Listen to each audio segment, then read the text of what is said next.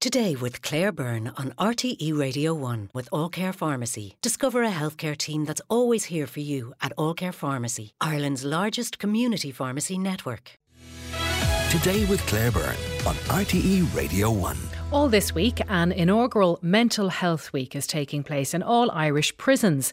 The events will include a series of talks and workshops, and it's aimed at both prisoners and staff. Now, yesterday, our reporter Brian O'Connell was given access inside Mountjoy prison on day one of the Awareness Week, and he heard from prisoners, staff, and some special guests. And Brian joins me now. Good morning, Brian. Morning, Claire. How are you? I, am very well. I know you've been inside Mountjoy several times before, Brian, but tell us about this visit yesterday. Yesterday, was mostly in the progression unit. This would be the old St. Pat's. Houses about 170 prisoners. All of them would be engaging with programs, so they'd be trusted enough to be on uh, those wings and landings. So it's separated from the main prison block, essentially, where you would have a lot of prisoners in that main block on protected wings, and some clearly have to be segregated. But the idea with this Mental Health Week is a week long series of events in prisons all over the country to promote uh, good mental health, to discuss things like empathy, trauma, recovery well-being, and it is for prisoners and staff.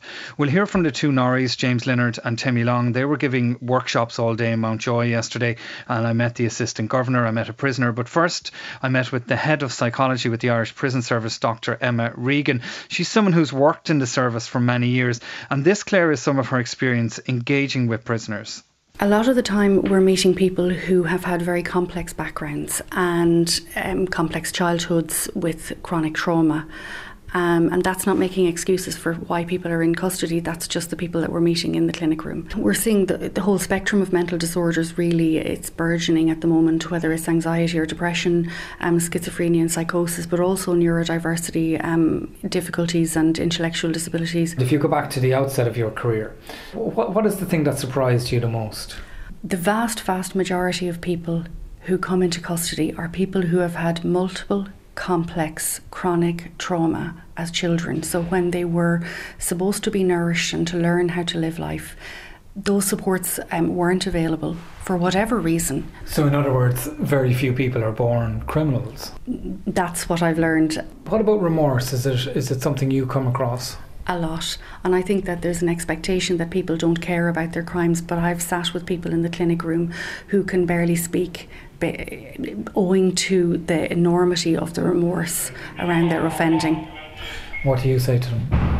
Sometimes there's nothing that you can say except to sit with somebody and give them the listening ear that they require in terms of the guilt that they're experiencing. When you're in custody, it's really difficult to engage with all of the initiatives that are available. The lads can't go out and do a workshop. Well, that's exactly it. So um, we need to be a little bit more creative about the way in which people can manage their mental health in custody and Mental Health Awareness Week here now is about making sure that people who aren't engaging are learning to engage and learning what services are available in um, custody for them. So, the point Dr. Regan made there, Brian, about late diagnosis, that's an interesting one. They're seeing more and more of that, are they?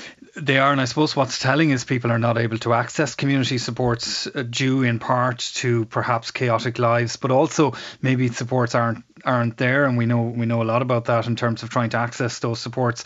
Uh, and the service is diagnosing, for example, learning difficulties for the first time. People would be diagnosed in prison, serious mental health illness.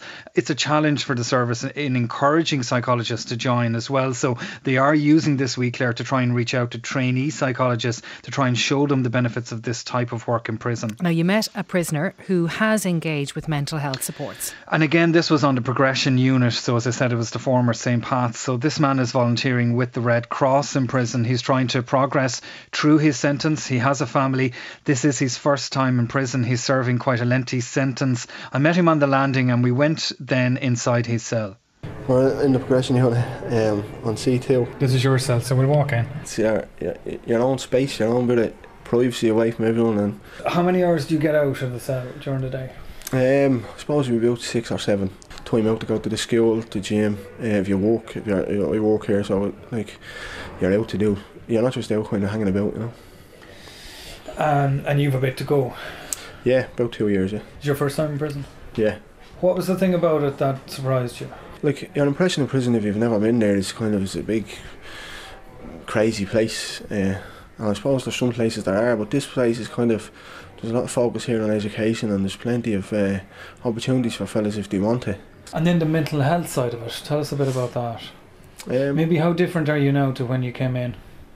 I'd say totally different, and that's down to, I suppose, seeing how bad things can get. Obviously, made some bad decisions, and that's what landed me here. If you were having a bad day, or if one of the lads on the landing here is having a bad day, would you say to each other, or is is there do people have to present that front? Here, it's not like that. Yeah, you can sit down and chat to each other, and With anybody who who ends up in prison, there are obviously victims. Do you think about that? I suppose you think about it all the time. There's, there's not just there's days too. Like there's your own uh, family and and people that are hurt by what went on. There's a map of the world on the wall. Yeah. It's almost teasing in a way because that's the freedom you can't access. Yeah, yeah. Although surprisingly, that doesn't.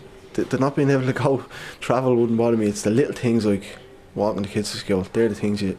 They're the real punishment of being in prison. You know what I mean? Those little milestones in kids' lives and things. That's that's what you really miss. That's a really considered chat that you had with that prisoner. And you also had a chat with the Assistant Governor, Brian. Um, tell me about the workshops, though, given by the two Norries, firstly, and remind us they're, they're for anyone. The two Norries are James Leonard and Timmy Long, uh, both of them in recovery. Um, they would have had a criminal past. They would have come from chaotic and at times difficult backgrounds. So the two lads from, from the north side of Cork have a weekly podcast. Christy Moore was on last week. Um, they've been doing really incredible work in having and in starting conversations around recovery and around ending stigma. So they were honest when they were giving their talk in Mountjoy yesterday about their own journeys. Obviously, they've been in prison themselves. So some of the prisoners can now access their podcasts inside prison. I met them for a chat after they had their talk, and I began by asking Timmy why it was important they engaged with this week of events.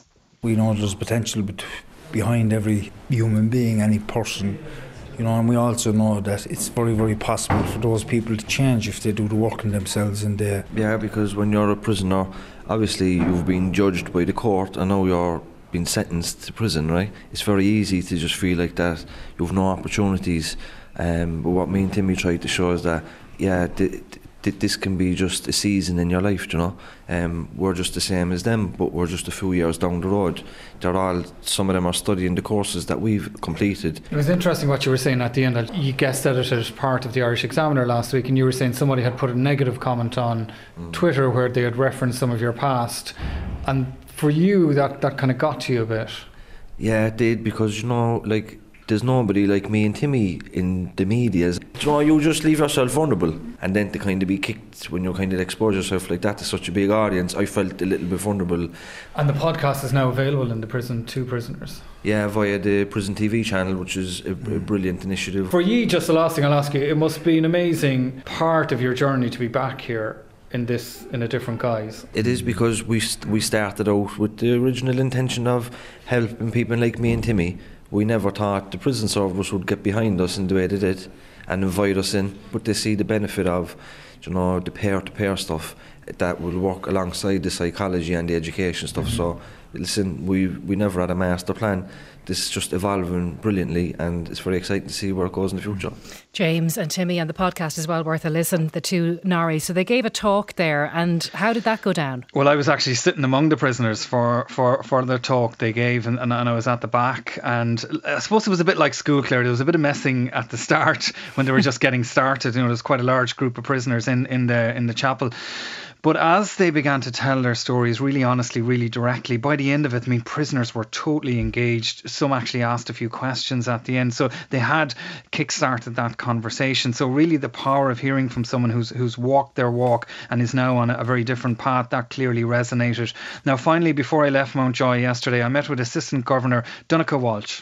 We were standing in the circle here, as you can see, it's the uh, the Pentonville model where you have the, the circle and you have the wings off the uh, off the circle. We've guys here um, coming from various sentence, sentence lengths. So what do they get here that they don't get in, in the other parts of the prison? Regime here is far more is far more easier on the prisoner. We actually give them back a lot of responsibility for themselves.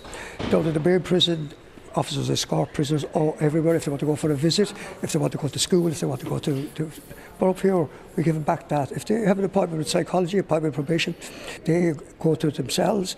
Our role here is to send them back out to be a better neighbour. Um, in terms of the mental health side of things, is it something? I mean, I don't know how many years you're in the yeah. service. Thirty-six years. What's changed in that 36 years? Um, far more, uh, I suppose, uh, uh, emphasis is now on the, the, the wraparound. Guys coming in with various problems or issues that they have, that there's a supports in place for, for most most of the uh, uh, problems that they have. And the one thing that has changed for me is, the, is not that we're sending out prisoners now and linked into something in the community. Because when I joined the job, we were sending prisoners out with a, back, a black bag and sent out with their own devices. Today, they have a, a, a, medical card, they go with a medical card, they go for an appointment with the social welfare, but that's the difference. That's Assistant Governor of Mountjoy Prison, Donncha Walsh, talking to Brian. Thanks, Brian, for that report and to everyone there who spoke to Brian. Next up, how bad is air pollution in your area and how might it be impacting your health? We'll find out. Text 51551 today with Claire Byrne on RTE Radio 1.